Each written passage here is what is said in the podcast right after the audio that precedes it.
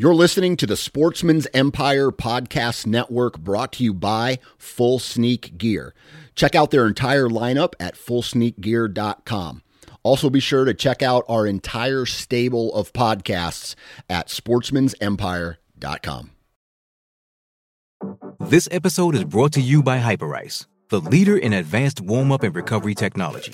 They have tons of innovative products, like Venom heated wearables to help soothe sore back muscles, Normatec compression boots to speed up recovery and increase circulation, and Hypervolt massage guns to improve mobility. Loved by athletes like Naomi Osaka and Erling Haaland. Try them yourself. Get ten percent off your order with the code MOVE at hyperice dot com. You're listening to the Sportsman's Nation Podcast Network, brought to you by Interstate Batteries. Interstate Batteries has thousands upon thousands of retail locations all over the United States, and they offer great batteries, right? Now, I got a buddy who is kind of a car nut, a truck nut, and he told me that, I guess on the research that he's done for car batteries, Interstate Battery car batteries and truck batteries are some of the highest quality, most reliable truck batteries that they have on the market. I don't know anything about it. It's just what my buddy told me. So if you're looking for a new car or truck battery, you need to go to your local retail, uh, Interstate Battery retail shop and go pick one up, because I guess they're badass. So I know I have one in my truck. Other than that, if you have T V remote controls, Interstate Batteries makes a battery for that. They make batteries for your rangefinder, your trail cameras, and basically any other electrical device, for the most part, that you use uh, while hunting or fishing or being outside. They also have a whole bunch of other little knick-knack products too, like uh, uh, my buddy Dan Spano. Uh, he is uh, uh, a manager for his family's Interstate Battery retail location. He got me some of these cool flashlights that have switches on them. One of them looks like a lantern, so they have a whole bunch of that stuff too. If you want to find out more information about the kind of batteries that Interstate Batteries makes, head on over to interstate batteries dot com or visit your local retail store.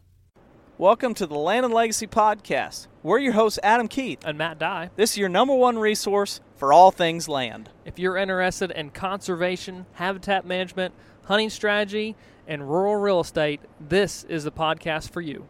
All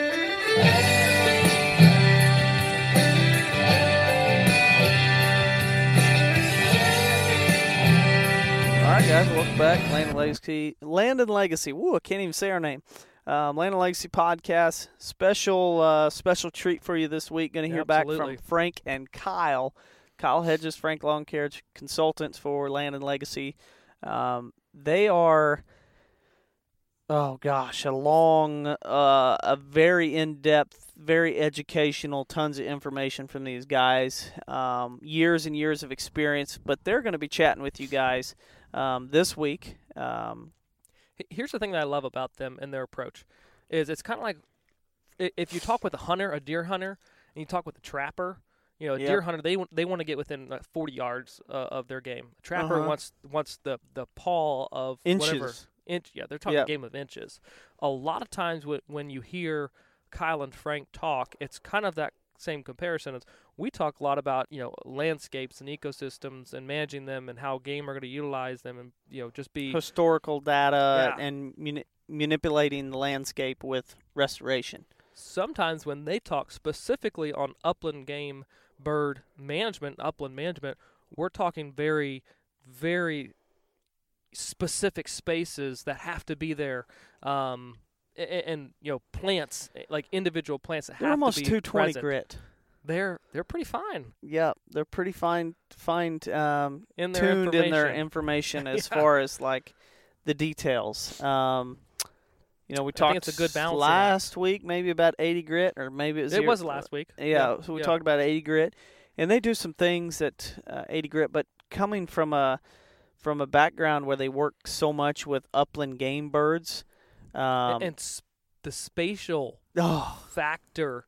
that that they bring to the table when managing quail that have, you know, we're talking different home ranges, different usages, and, and travel, you know, forty yards to a quail is, is, is much different to forty yards from a wild turkey or a deer. So the the finite details that they bring to the table um, in managing landscapes is awesome. And it's not only, like, let's just say, because they're not just upland guys. They're diehard deer hunters and turkey yeah. hunters as well.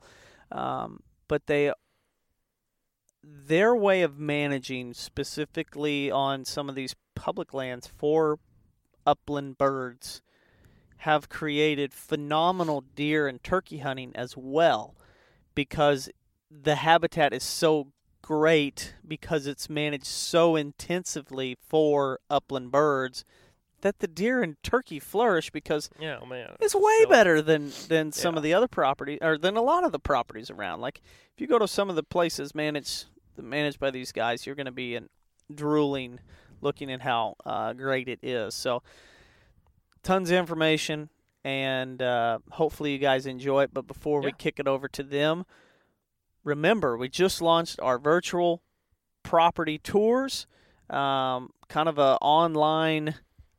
almost like an online college course, um, but it's more of an interview and, and exchange between us uh, for us to help you on your property um, to avoid uh, consultation fees or us having to go to your property. So we work really in depth with uh, with you through that. Go to the website, land and legacy dot t v, um, to check it out. Also, just talked about it this week, so go yep. check our other podcast out when we talk about our consulting or our real estate services um, and c- consulting that you can you can use no matter what state you're in. Does not matter. We're talking Kansas, Iowa, Indiana, Georgia, Kentucky, Tennessee, you name it.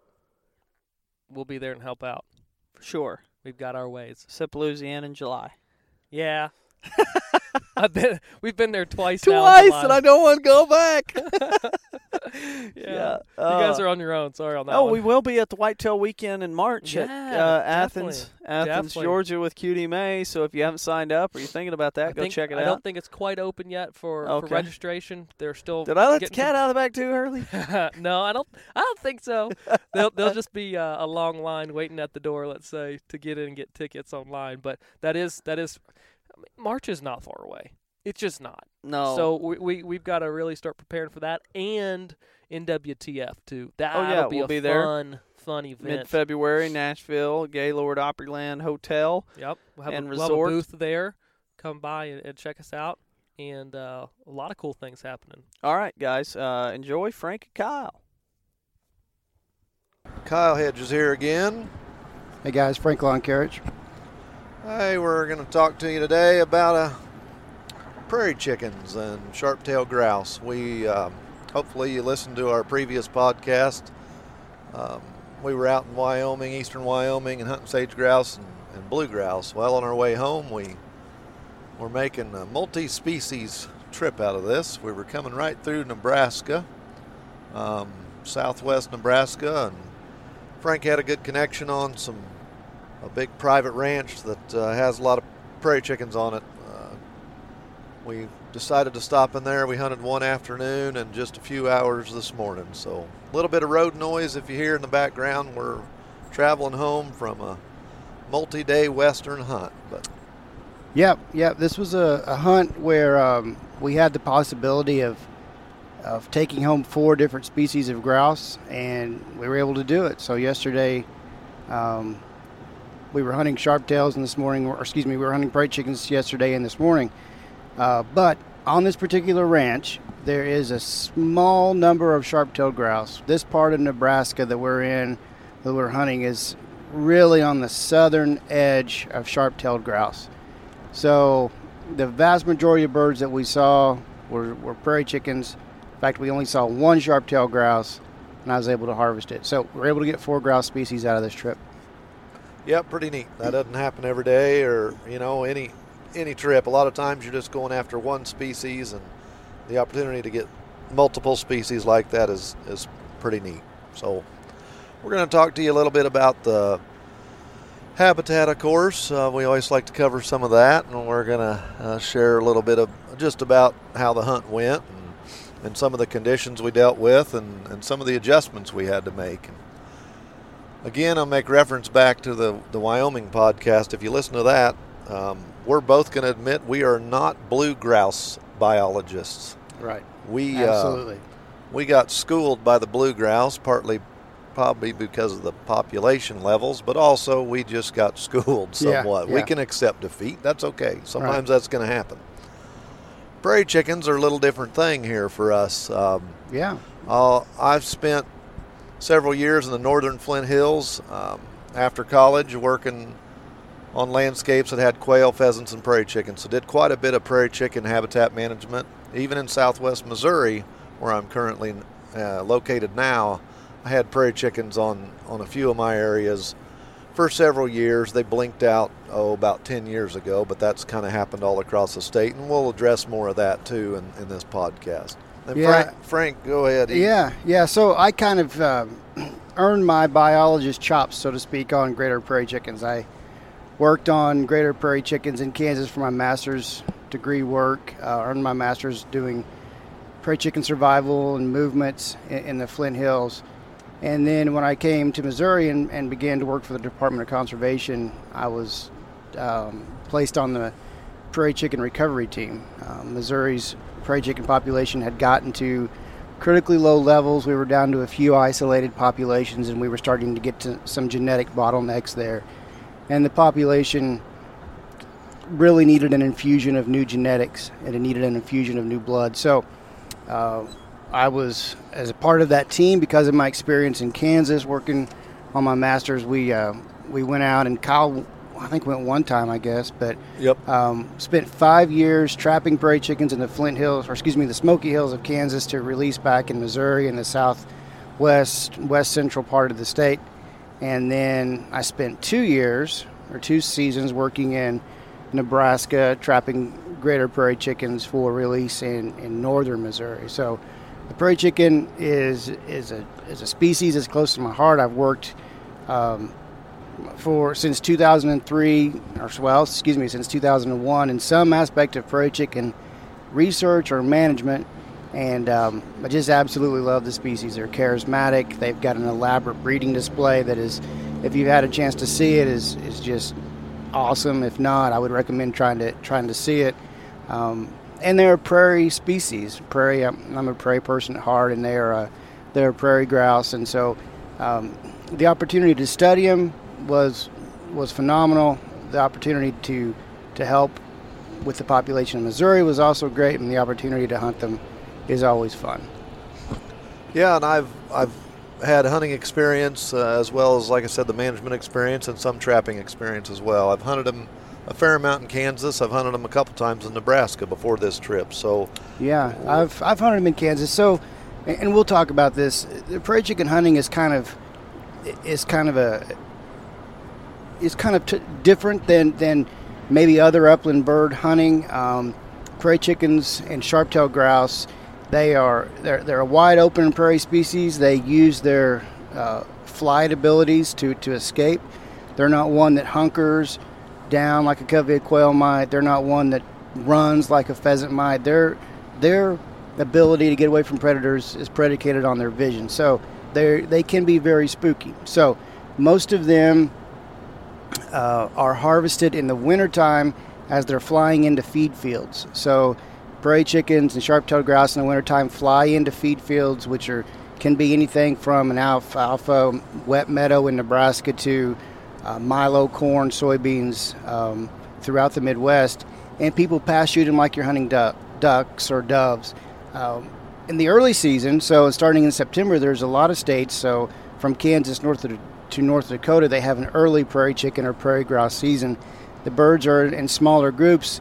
They're less spooky. You can approach them with the bird dog, and you can actually get some points and, and some, some, some fun hunting that way. So I've hunted them both ways in Kansas, the pass shooting traditional way, and then the, the early season, of course, hunting over dogs. Yeah, and most uh, most of both of ours experiences is the early season. Um, the the flying into fields is kind of fascinating for anybody that's ever done that or, or heard about it. Um, when you see them flying into a field, and that's we're not going to address much of this beyond what I'm going to say right now. because that's not how we're hunting them. But if you see birds flying into a field, prairie chickens, say, flying into milo stubble at nine oh seven in the morning in December tenth or whatever, you can be there tomorrow at nine oh five and set up, and they're going to fly over the same spot yeah, at nine oh seven. Right. Yep. It is a fascinating deal. So basically people get them patterned. They time it. They get there. Boom, boom, boom. You get a few shots. Yep. Uh, I can tell you they are flying really fast sometimes, yeah. depending on how far out into that field they're going to go.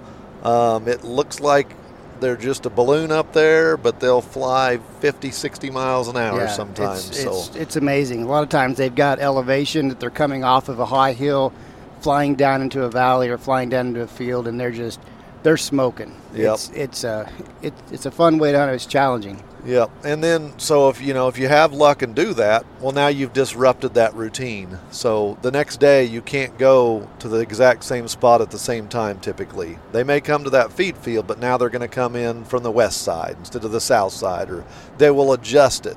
They may change their time. And it's just a fascinating bird, that feeding behavior and how uh, specific of a time they'll stick to. But what we were doing in this early season, so it's last week of September. Actually, today's the last day of September. So we were already going to be coming through uh, Nebraska, traveling on I eighty.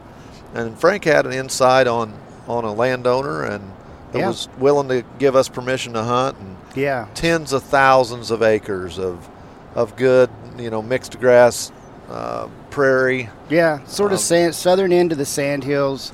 Nebraska Sand Hills. Um, uh, most people think of the Nebraska Sand Hills and, and sharptail and, and prairie chicken hunting around Valentine and Halsey and places like that.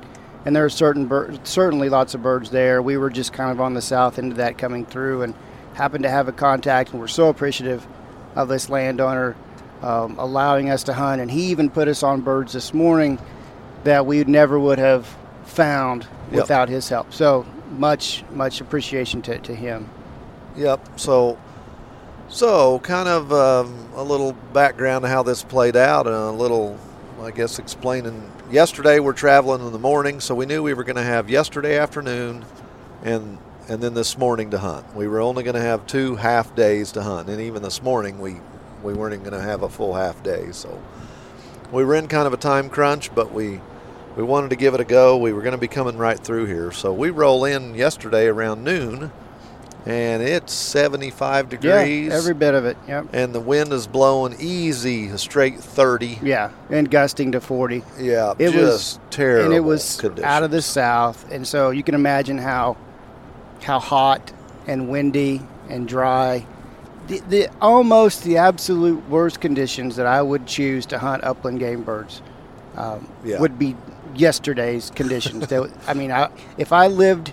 in western Nebraska, I would stay home and watch football yesterday instead of going yeah. to hunt prairie grouse. Terrible for the dogs, too hot, just, you know, not not good. But what are you going to do? You yeah, know, I mean, we're, we're ten, twelve hours from home, we're going to hunt. So we, uh,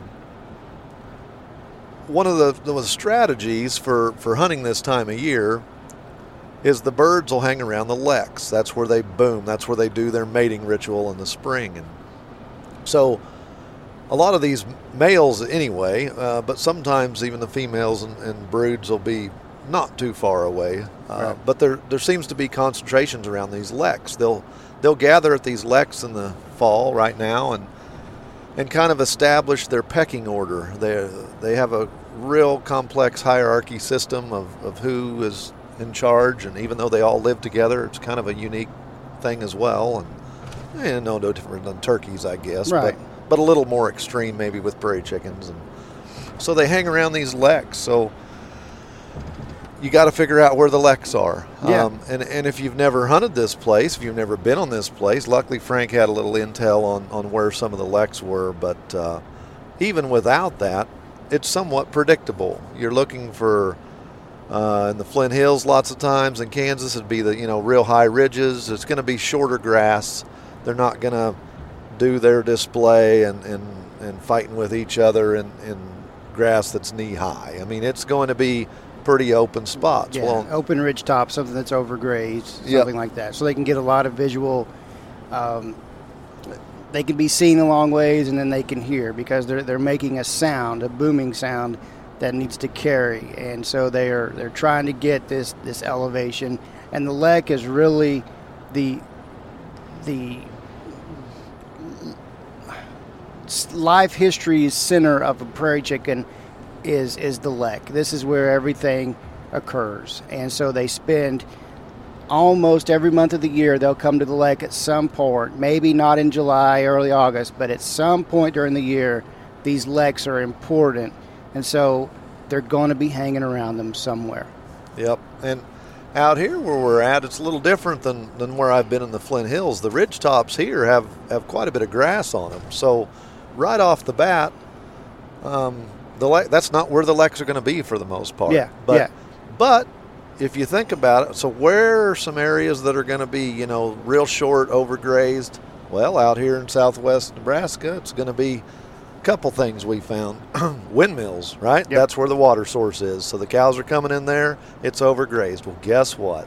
That's where several L E Cs are on yep. this property. Um, yeah, windmills always seem to have a L E C at each windmill. Yep, and, and the... The second part of it uh, is prairie dog towns. Some of the prairie dog towns were associated with windmills, so it just made it a bigger, short right. grass area, but some aren't. And once again, we praised OnX Maps for our Wyoming part of this trip. It marks prairie dog towns. Yeah, yeah. So literally looking at a private ranch that we've never hunted, and OnX Maps, and we can identify probably some L E Cs just by yeah. these prairie dog town locations. Yep, yep. These L E Cs showed up, or these prairie dog towns showed up, and these windmills showed up on OnX.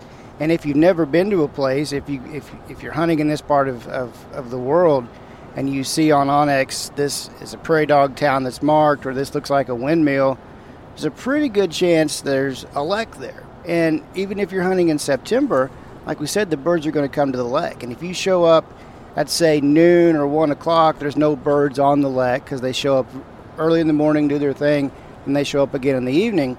So in the afternoon or, or late morning, if you show up and there's there's no birds there, you can quickly look around. So walk around these, these potential L E C sites, these windmills, these prairie dog towns.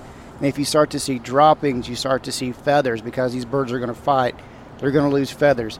You can identify, hey, this is probably a L E C site just by the sign that's left there. And so this is a probably a pretty good place to start, and I can start planning my hunt from there.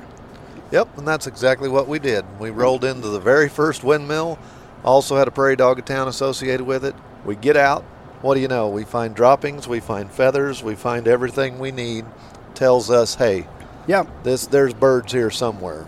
Yeah, so we, we identify this, and we think, okay, well, let's use our knowledge as biologists that we've gained over the years and also as prairie chicken hunters that we've gained over the years, and let's start to hunt these ridgetops. So a lot of times when they're not right at the L E C, the males will move off of the L E C and go to the go to the ridgetops, go to the areas that are a little bit shorter vegetation and feed. They're looking for grasshoppers this time of year, and of course forbs and greens are still very, very important.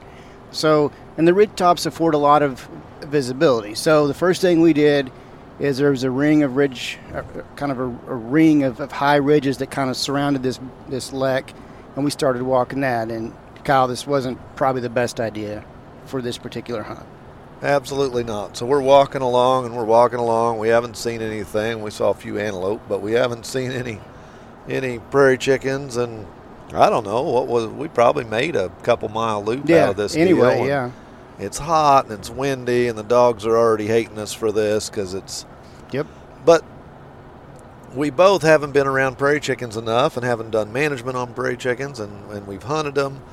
Um, we're about three quarters through this, and, you know, we're spaced out. We're hunting seventy, eighty yards apart, but we kind of come together and we both look at each other and said, it's way too thick. Yep, way too thick. The, the little blue stem is up to mid-thigh. Yeah, they've had a bunch of rain out here. I don't, you know, if people are aware, but a lot of the West didn't have near as bad a western uh, fire season this year because it was a wetter year, yeah. which is yeah. great. You don't want people's property and houses burning up out west, but it made the vegetation grow up. Yep. And prairie chickens don't want to hang out in that stuff, especially if it's seventy-five degrees. Yeah, absolutely not. And and, and prairie grouse, prairie chickens and sharptails both, if if you're used to hunting pheasants and you're used to hunting tall grass, tall, you know, C R P that's thigh to, to, to waist high, you're probably wasting your time on prairie grouse. You've got to get out of that mode of thinking. Not all game birds like this thick thick grass that we've talked about. We've talked about it on quail podcasts. Quail don't like thick grass. And the same thing with the bird that spend its whole life on the prairie. This grass can get too thick. And this year, this ranch, and again, much credit goes to the landowner. He manages his property in a way that he's managing it for conditions that they normally have. So if they have a wet year, he's not going to bring in a bunch of cattle and really graze it down. He's going to continue keeping his stocking rate, knowing that next year, hey, it may, it may be dry. It may be a drought. And so he really takes great care of his grass. He has a ton of grass left over the winter. There's going to be tons of residual cover. Winter survival is probably going to be really great for these prairie grouse. And he really t- takes great care of his ranch. But bottom line, first walk, doing what we normally would do on an early season prairie chicken hunt. Way too thick, didn't work out. What's kind of funny, too, is, you know, you and I have never prairie chicken hunted together. No. We've hunted right, a lot of stuff no. together. But we've never prairie chicken hunted together. I've done it. He's done it. But we've never done it together. Yep. But we both immediately, well, not immediately. We walked longer than we should have. But we were kind of, once you commit to a loop like that, we yeah, were, you're kind of stuck. We were kind of stuck to finish it out anyway. But we both came to the same conclusion. This is way too thick. We got to do something different. We got to figure something out. So we stepped back and said, well, let's go, let's go check out the next windmill. Let's go yep. check out the, the, the next you know, potential Lex site. And we pull in there, and, and as we're driving into this, um, we realize, hey, right around the windmill's overgrazed, right? It's a pool table. Yep. They're, they're, Cows spend a lot of time there. That's where they're going to dance and do their stuff, and we're not going to be able to shoot them there. There's just no cover. But, can't get close to them. But then there's this kind of this two hundred yard radius of medium graze stuff outside this overgraze right around the right around the water tank. So you kind of have this transition zone of medium graze before you get into all this little blue stem up to our mid-thigh. Yeah, so. And, and so the cool thing about this transition zone of medium graze grass or, or medium graze pastures, we got to looking, there was quite a bit more diversity there as far as weedy growth. Um, there was some annual weeds there. There were some, um, some, some forbs, some typical prairie forbs, some coneflower, some liatris, some lead plant, and whatnot. But it was a lot, lot more annual weeds than, say, out in the main prairie, and then certainly more than, than the overgraze. So this real, real diverse kind of growth that had a lot of insects that you would really think, hey, this is, this is a good. You know, if I was a prairie chicken, I would have all the resources that, that I need right here. Yep. So we strike out. We say, hey, let's let's make this adjustment. We're gonna let's make a swing through that. We'll just kind of walk this this outer radius around this this water hole and see if anything works. You know, um, again, still brutal conditions. Yeah. We're we're thinking at this point if we we'll probably see some birds somewhere. They right. may get up at a hundred yards. Yeah, we're yeah. gonna be lucky to. When it's windy like that, they get skittish, and it's it just makes it really tough. And, of course, you're not going to get much dog work either. But we strike out around there. Sure enough, couple pop up long. We don't yeah. get shots at them. But, you know, we don't go another three or four hundred yards making that circle, and one gets up, and I kill it. Yep. Yep. Hey, maybe maybe we're on to something. Yep, maybe know? we figured something out. And, and you never know. I always say you catch one fish. It could be a fluke. You catch two fish, the same depth, the same lure, the same thing. I probably got a pattern. Right, so right. We're, we're thinking maybe we're on to something, but we got to confirm that. Yep. We, we got to go to the next windmill. We've got more windmills to check out to try to confirm this pattern. And so off we go to the next windmill. And, and lucky for us, there were two track uh, trails that went from windmill to windmill, and the landowner gave us permission to drive down the two tracks, and which, which saved us a bunch oh, because...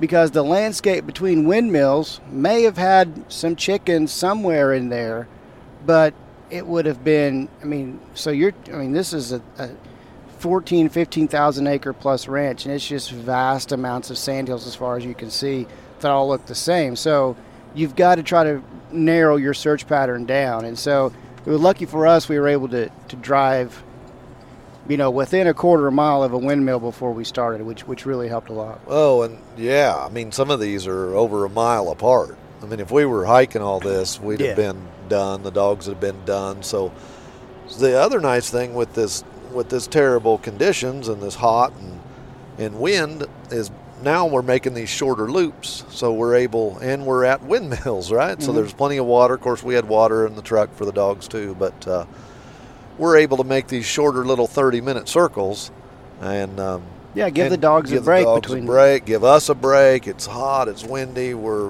we're on day four. We've been hunting three days in Wyoming. Yep. You know, our our feet are a little beat up, and so off we go to the next one to try this again. And and uh, I think we were about eighty percent around the loop. Mm-hmm. We were, yeah. And uh, boom, one pops, flies to the left, a little long. Yeah, it um, got up about forty, thirty-five to forty yards. By the time I reacted, it was a forty to forty-five yard shot. And on prairie grouse, that's not, I mean, that's that's about right. That's about typical. And I took a crack at it and, and didn't hit it, which isn't, that's, which isn't surprising, right? Yep, yep. And and so then Frank takes about three more steps, and one gets up right in front of him, flying pretty much dead away. And a little quartering away, but yeah, one of those where I was just putting a shell in my gun, and I got up, and I was I was on it. It was one of those where you see it in your head, you see it in your mind, that, okay, I've got the perfect lead, this, and all I've got to do is slap the trigger. I mean, it's it's coming, right? He's already got one chicken in the bag. I don't have my chicken yet. Yep. And I'm I'm just fixing to slap the trigger, and the thing crashes out of the air magically, right? Yeah. Hit like yep. it hit a stone wall. I don't know what happened. So yeah, it's his bird. It's right in front of him, and um, I've got a crossing shot because I'm thirty yards off to his right. And hey, I told him I didn't know what he was doing. He might have been reloading his gun. He might have been doing who knows what. Yeah. I didn't know what he was doing over there, and so we had a little ribbon over that, but I, uh, yeah, I short shot him pretty bad. Yeah. Smoked yeah. it right right out from in front of him. But, yep. hey, with good buddies, there's uh, that's just how the game's played sometimes. Yeah, sometimes so. That goes on. And I'll remember that. I mean, that's something I'll remember. We'll, yeah, I'm, we'll, sh- it, I'm sure I'll get payback for it. And if I don't pay him back, I'll remember it and, and hold it over his head for yeah. for a long time. Well, I still don't I still don't feel bad about it. So. Oh, I, I didn't. I know you didn't when it happened.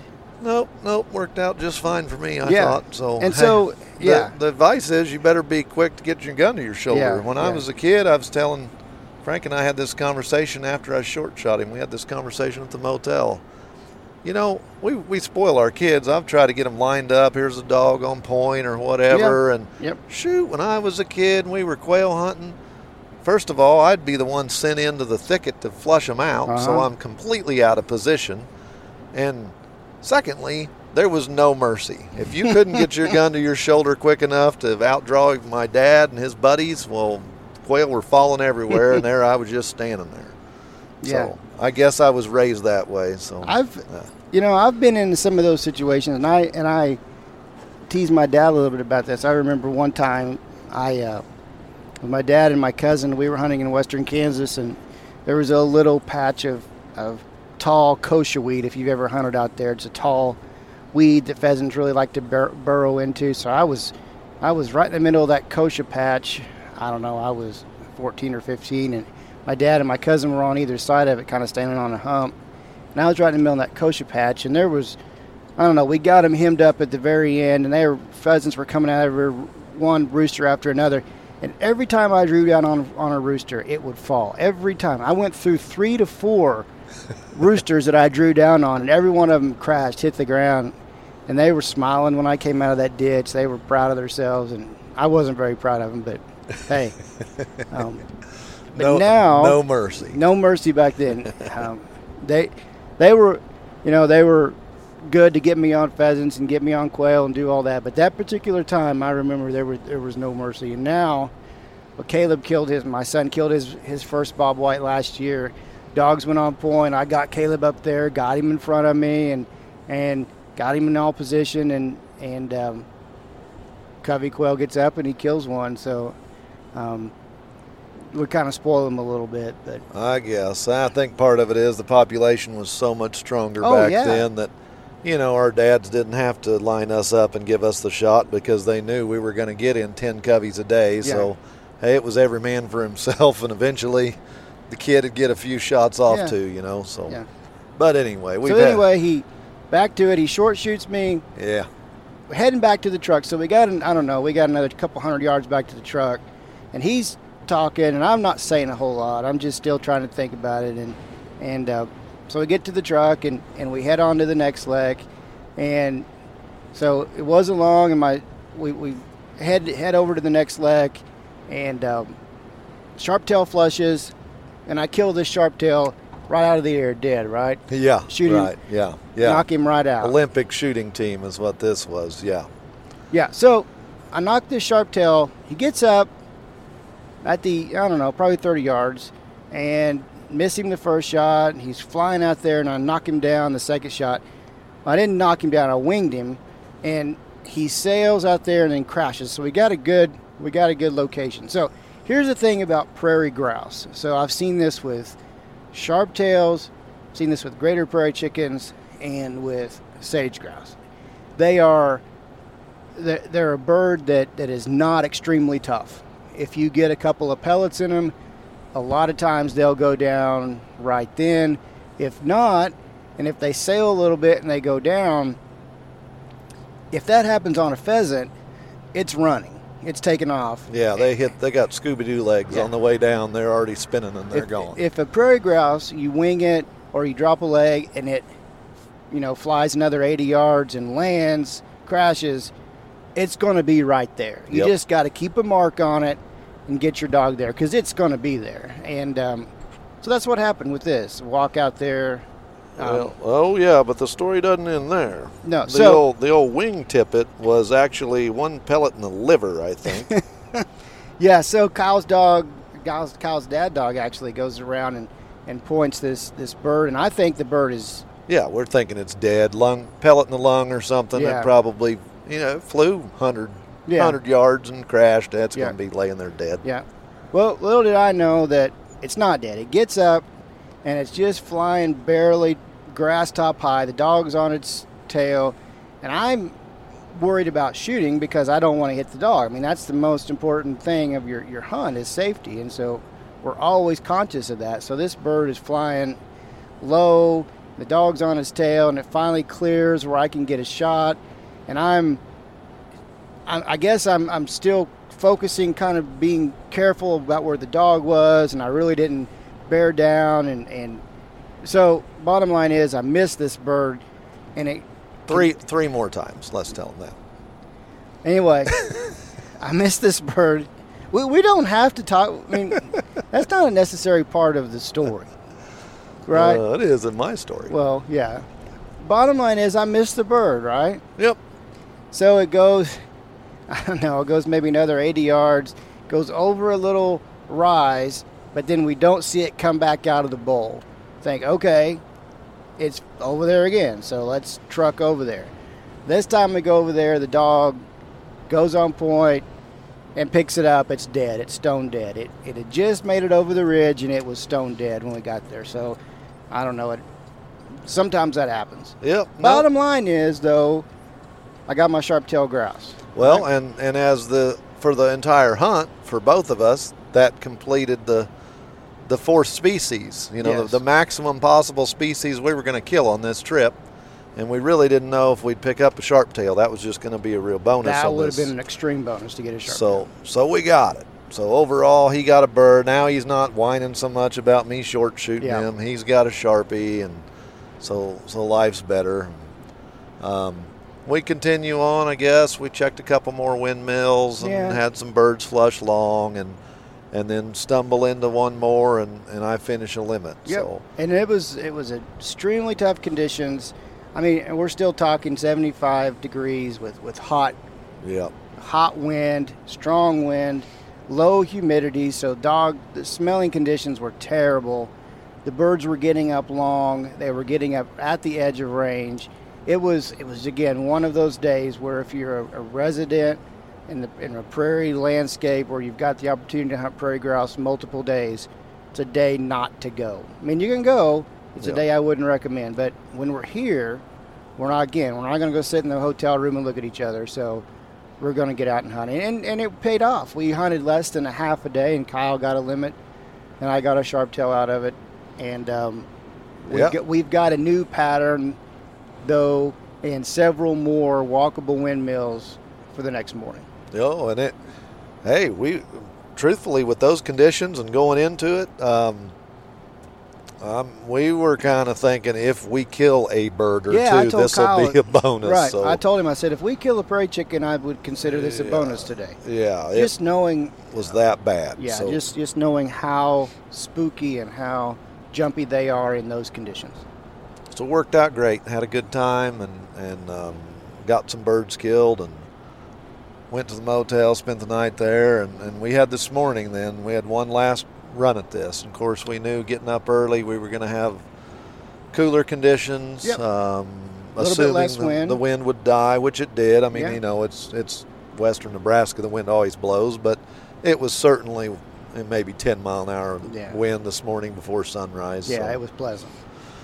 So we kind of had in mind, we had a um, couple more windmills to check that we hadn't we hadn't been to. Yep. Um, going to stick with the same pattern, but one of the problems with only having first thing in the morning to hunt, we needed to be on the road by about ten thirty today, so we only had from, you know, sunrise wasn't even till seven thirty-eight yeah. or something, so we really only had about three hours to do this. Well, um, not all the birds go to the lek, but that's what we were keying on was these leks and this medium gray stuff around it. Um, well, first thing in the morning, they're actually out on that overgrazed yeah, pool table stuff. They're on the lek, so it's a, like Kyle said, a pool table, and you know they're out there and they are they're actually displaying. They're doing. They're they're fighting, they're doing the dominance thing, they're displaying, they're making the sounds. They're not doing it as intensely as they are in the spring when hens are on the leks, but they're still doing it, and they're doing it on a place of ground that looks like a pool table that they can see for one hundred yards in each direction. Yeah. So they're almost impossible. to, yeah. to So if all of our birds were going to be there, the, the ones that we were going to hunt, then, you know, it was going to be a little bit tough. We, were gonna, we didn't know how we were going to pull this off. Right. And first thing in the morning. If if you lived out here, if you were a resident, I I would either, there's a couple things you could do, and I, we've talked about it. It'd be kind of fun. We've never tried yeah. this, but you could get there in the dark. Yep. Now, a lot of times in the spring, the birds show up in the dark, so I don't know if this would work. If they showed up too early, you couldn't kill them coming in. But, right. But you could almost, if some of them would fly in, they do. Some of them walk in, some of them fly into these leks. Wouldn't that be fun if they flew in when it was legal shooting time and oh, you yeah. could be shooting them cupped up like ducks? Yeah. That that would be interesting. I don't know if you could pull that off, but it would be, I'd be worth trying. But for us, where we're going to try to, you know, walk them up and hunt with dogs, really the first hour was not going to be ideal, but we were in a time crunch. We had to try to yeah, do something. Yeah. I mean, if I lived out here and I was going to walk them up, I wouldn't be out there at seven thirty in the morning because I know a lot of the birds are going to be on the lek, yeah, especially so. These males. I'd I'd just wait and start mm-hmm. hunting at eight thirty or nine yep. after they've done their little business. Let them disperse off and, the lek, get in the taller yeah. grass, get approachable. Yeah. Uh, but we didn't have that, that luxury. So we roll up to within sight of the first windmill. It's kind of down in a little bowl. We've... So we, we thought, well, we're going to slip up to the windmill, see if we can catch birds around the edge. And we get fairly close, and Kyle stops me and says, whoa, whoa, I hear him. Yep. And sure enough, we could hear him whooping. It, it's an unmistakable sound. They whoop. They make a boom sound. And we got up there, and we could we could actually see him out there on there. So um, our approach to the lek, then we knew that birds were there. So the best thing we did was we just tried to get up there and see if we could get close enough for a shot. And, and we were hoping there might be some. Some of them were way out in the middle of this thing, you know, yeah, one hundred yards. Was, but we're hoping there's some that are closer to the edge. Yeah, maybe in the grass a little bit. We can see six or eight of them out there in the middle dancing around. And, whew,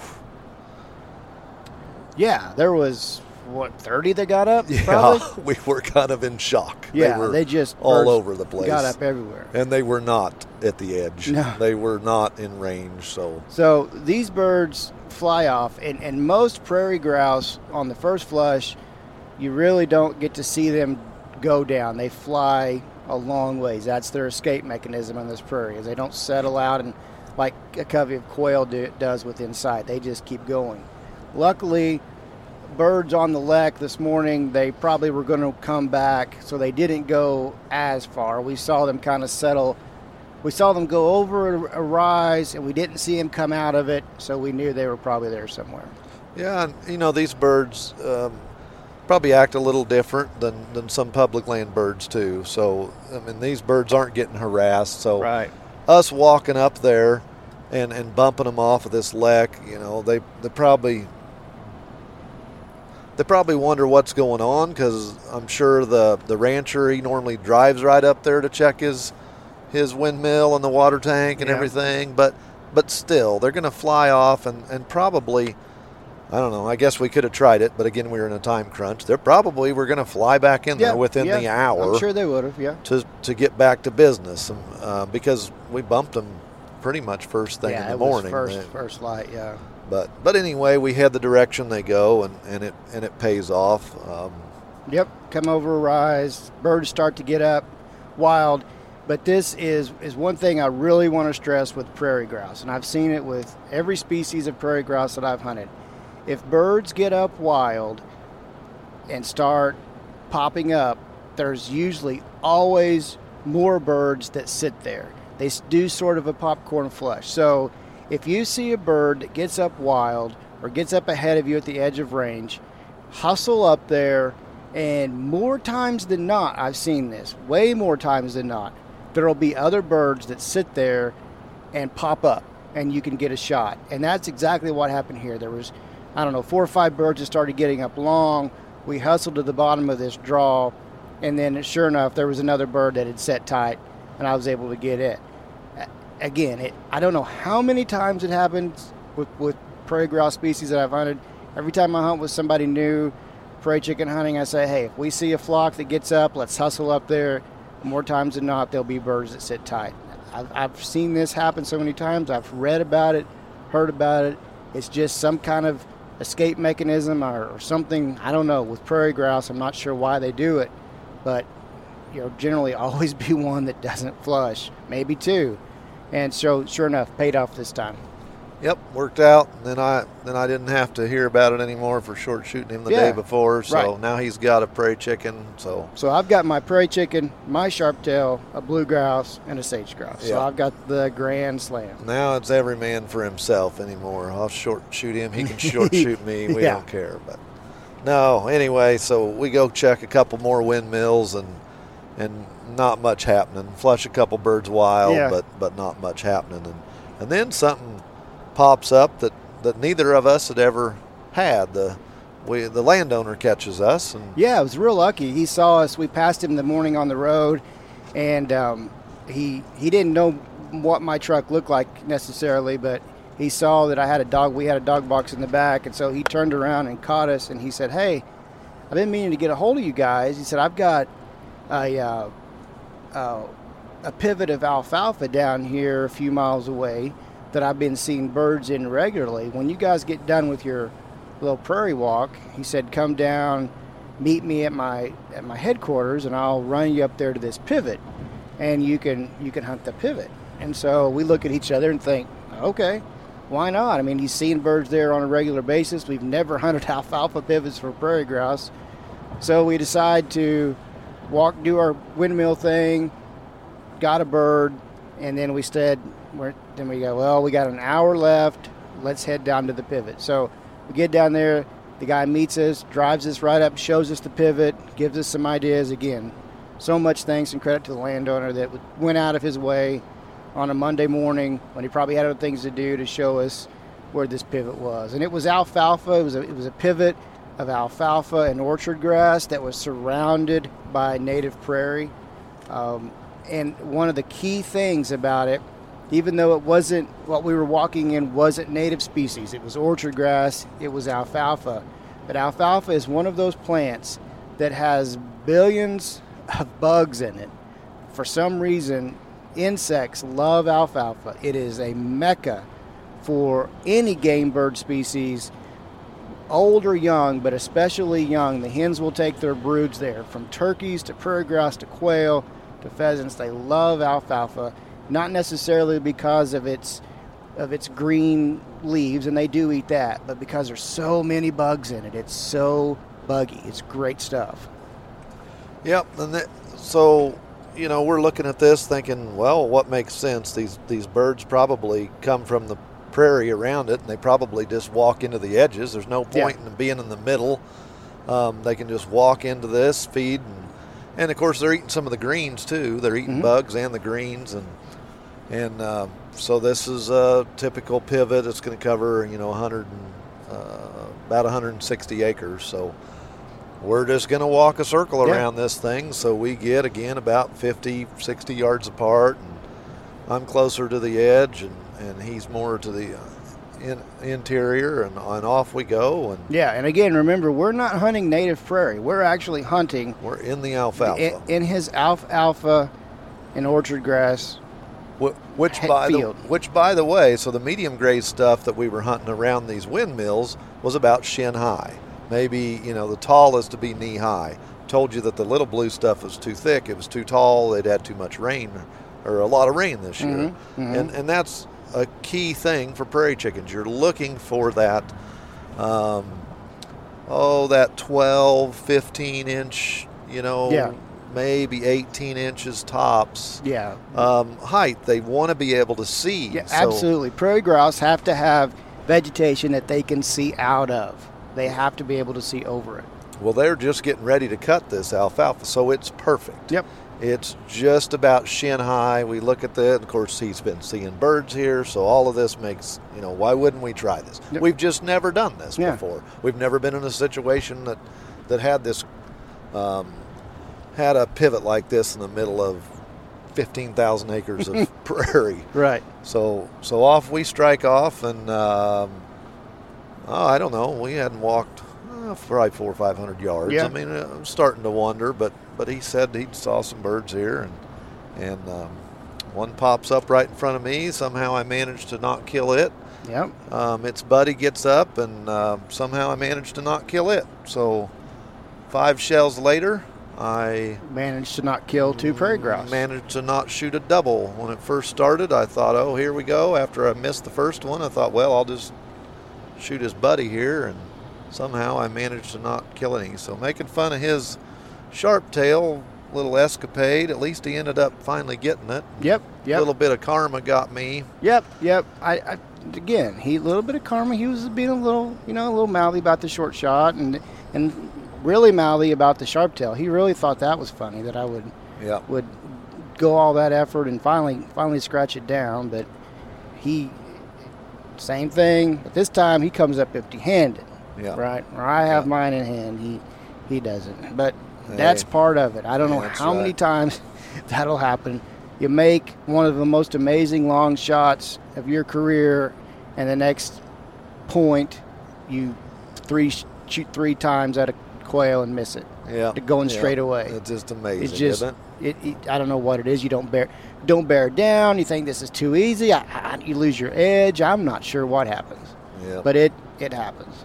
Well, we continue along, and, and luckily I was thinking, wow, this is going to be a disappointing way to leave this trip, because other than the blue grouse you might have heard about that I whiffed at, um, this trip pretty much killed everything that yeah that we I shot. Put the yeah. gun barrel on. We shot fairly so, well this trip. I um, I thought, wow, what a way to end this trip. But we go on another quarter way around this thing, and uh, my short hair Harley locks up. I mean, rock solid locks up. And like a like a single quail was there. Yes, and just like the end of his nose. Yeah. Thinking, no way. Yeah, because this isn't this, normal for prairie chickens. I've seen that hunting them maybe a couple of times in my career. Yeah, usually you'll get the high head point, yeah. right? And you know, the birds will be ten to fifteen, twenty yards away. Yeah, and, and, of course, this green conditions, I wasn't even real sure. Normally you're not hunting so something so green, not sure what kind of sitting conditions they'd have anyway, yeah. you know? But, I mean, he locks down, and so I killed that bird, thank goodness. Yeah, it was a bird really, chicken. Really it, shameful. Yeah, it came it, right out of there, and it yeah. it was one of those where it was so close to the dogs, and it was so close to, to us that you had to, uh, wait. you had to wait for it to clear the dogs. Like always, you know, you got to be safety, you know, practice safety first, of course. And um, but you you did kill one off a point off your own dog, which was great. Yeah, didn't so that way I didn't have to, to end my western hunt with a. a five-shell whiff on a yeah. double. So yeah. so we trade places now, right? Yeah, because so, obviously these birds are closer to the edge, and I'd been walking further out in the field. I so. was the wheel man, and so we trade sides and don't walk very far. And Yep, one gets up, um, not very old. far away, and I, and I, it doesn't, it, dogs aren't around it. I almost step on it, um, so I made that shot. And yep. so we both ended up with the, a chicken out of that field. Um Yep, ended and, uh, up with three chickens for the day, yeah. for the morning, and, and yeah, only from had, hunting from about eight o'clock to yeah. ten thirty. Yeah, we only had two and a half hours. So we so had we had three, three um, more prairie chickens, and then we hit the road. It was a pretty good wrap. So we're rolling now. We're we're almost to Lincoln, so we're making good time. But you know, all in all, it, it turned out to be a a really good stop. Um, yeah, hunting a place we'd never hunted and. A neat ranch, and my goodness, just if you're a prairie guy like we are, just seeing miles and miles yeah. and miles of contiguous prairie is just yeah. it makes your heart feel good. It does. It, it makes yeah. you feel really good, because we come from a state where our prairie chicken numbers are at a critical level where that they could blink out and, and, and be gone with a couple of years of, of bad weather events. We're, we're down to so few birds. In fact, I had birds in my district up until two thousand twelve, and uh, they finally blinked out. It was this, the southernmost population of prairie chickens in our state. They were they were living in an eighty-acre piece of grass. Everything else had been farmed. These birds were hanging on. I got to give them credit. They were trying to live and do their things in eighty acres. I felt so bad for them, and, and they they eventually blinked out. Um, so... To come from a state where prairie chickens are hanging on by a thread and they're state endangered in our state, to go to a state that is has abundant prairie chicken numbers, abundant sharp-tailed numbers, vast acres of, of rangeland that's well managed, well taken care of. Prairie chickens in Nebraska appear very secure at this point. Yes, and particularly where we were at. Yeah. These, this has got to be... as one of the more secure yeah, it's, populations it, that yeah, I've ever been around. I've I've I've trapped or hunted prairie chickens in the Flint Hills of Kansas, the Smoky Smoky Hills of Kansas, um, and now Nebraska, and it's the highest density of prairie chickens that I've seen, um, and it's and it's because, and again, I don't know how many times we can stress this, it's about usable space. Everywhere that we looked, there was usable space for prairie chickens, and yep. they were thriving there um, yep. because of that usable space. Now, the weather conditions were a little bit different. They had a rainy, they had a rainy summer, so brood production probably wasn't great. Uh, in fact, I think we only killed one juvenile prairie chicken this uh, of the of the ones that we killed, and part of that is because we were targeting leks, yeah. which had mostly males, adult males around them. But I did harvest a, a juvenile prairie chicken out of the alfalfa. So it, it looks like production may not have been great, but that's not a result of, that's not a function of the landscape. That's just a weather thing. That's what game birds deal with. Uh, it's vast areas of usable space. Game birds are a landscape species. We always talk about quail, Kyle and I do, and people try to manage quail in small areas. They try to break, they force them into a box. Quail are a landscape species. They do best at larger landscapes. Same thing with pheasants. Same thing with prairie grouse. So think about these landscapes, and when you're when you're thinking about upland game birds and management, we need to be thinking larger scale than we normally think about. Oh, absolutely. And and you know the whole talking about them blinking out in Missouri and blinking out even in our own districts. Here right. we're biologists and we're admitting that they've blinked out in our district. Well. Um, It's a it's a scale is the issue. Right. So we've right. got some prairie. You know, I manage a couple prairies that are a couple sections, and I got some prairies that are a half section. That That ain't cutting it. No. We're talking thousands of acres of contiguous prairie right. to sustain a population. And Missouri just doesn't have that. No. Even where we do have it, we've got a three thousand acre prairie up around, you know, El Dorado Springs in Missouri, and, and that's not cutting it. The no. the population is, is about to be gone from, from those areas as well. So it's just a scale thing. We've lost too much habitat in Missouri, and, yeah. and they're just – we still got a few. They're state endangered. Future isn't bright, but, but on these huge landscape scales – Um, they're they're hanging on and and doing quite well, actually. They're yeah. thriving here. And it's not just chickens.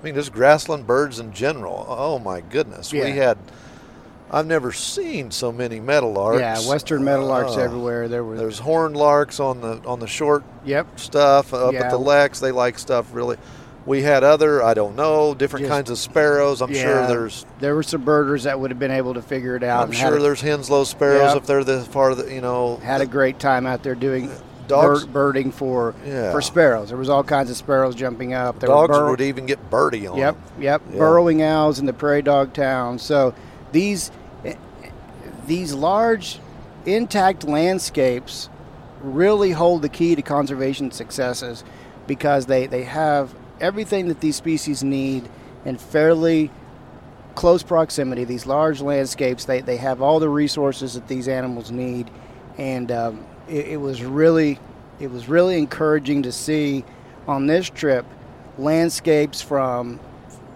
forested high sage uh, interfaces and plateaus with bluegrass to huge vast basins and plateaus of sage that had abundant, we picked up horned lizards, we picked up all kinds of different stuff, badgers, you know, the whole the whole gamut of stuff from pronghorn, mule deer, all kinds of birds out there that I have no idea what we saw, ferruginous hawks, plenty of them, and then to move into the Sand Hills and to see another intact landscape full of game, full of uh, of life, um, it was great. It was it was so encouraging. Yep, yep, sure is, and, and really enjoyable. It turned out to be a great trip, um, not just for the harvest. We were lucky we had some pretty good harvest, yeah. but but just to see these landscapes and to see them this intact, we just don't get to see a lot of that back back where we're at in the Midwest. And of course, as you go east, lots of times it even gets worse as far as grasslands, where you're going to have less and less of of that. So these grassland birds, you know, it's been a big deal here lately. Um, Audubon's released yep. a bunch of information, and they're the most imperiled Uh, suite of birds there is. Yes, forest, yeah. forest birds aren't doing as bad. Wetland birds aren't doing as bad. The grassland birds are the, the ones struggling the worst. They're the most imperiled species, suite of species.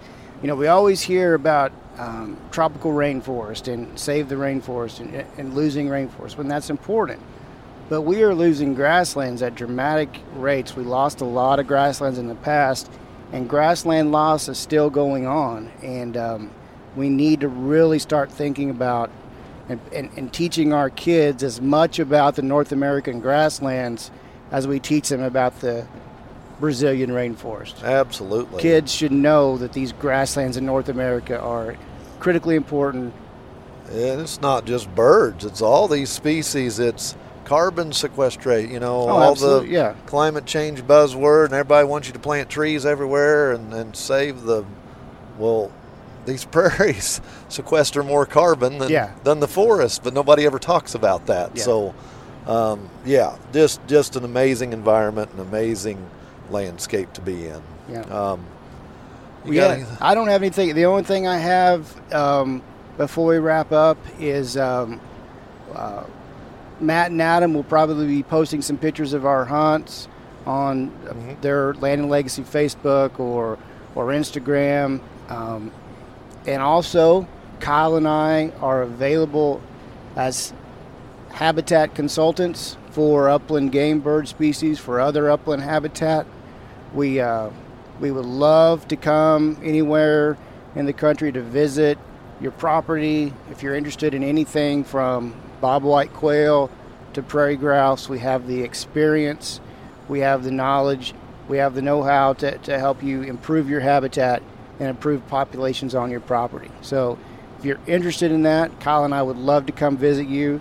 Just get a hold of us at info at landandlegacy dot t v. Yep. That's I all think I got. That's it. We're yep. going to roll on down the highway, and we'll catch you next time. See ya. Yep.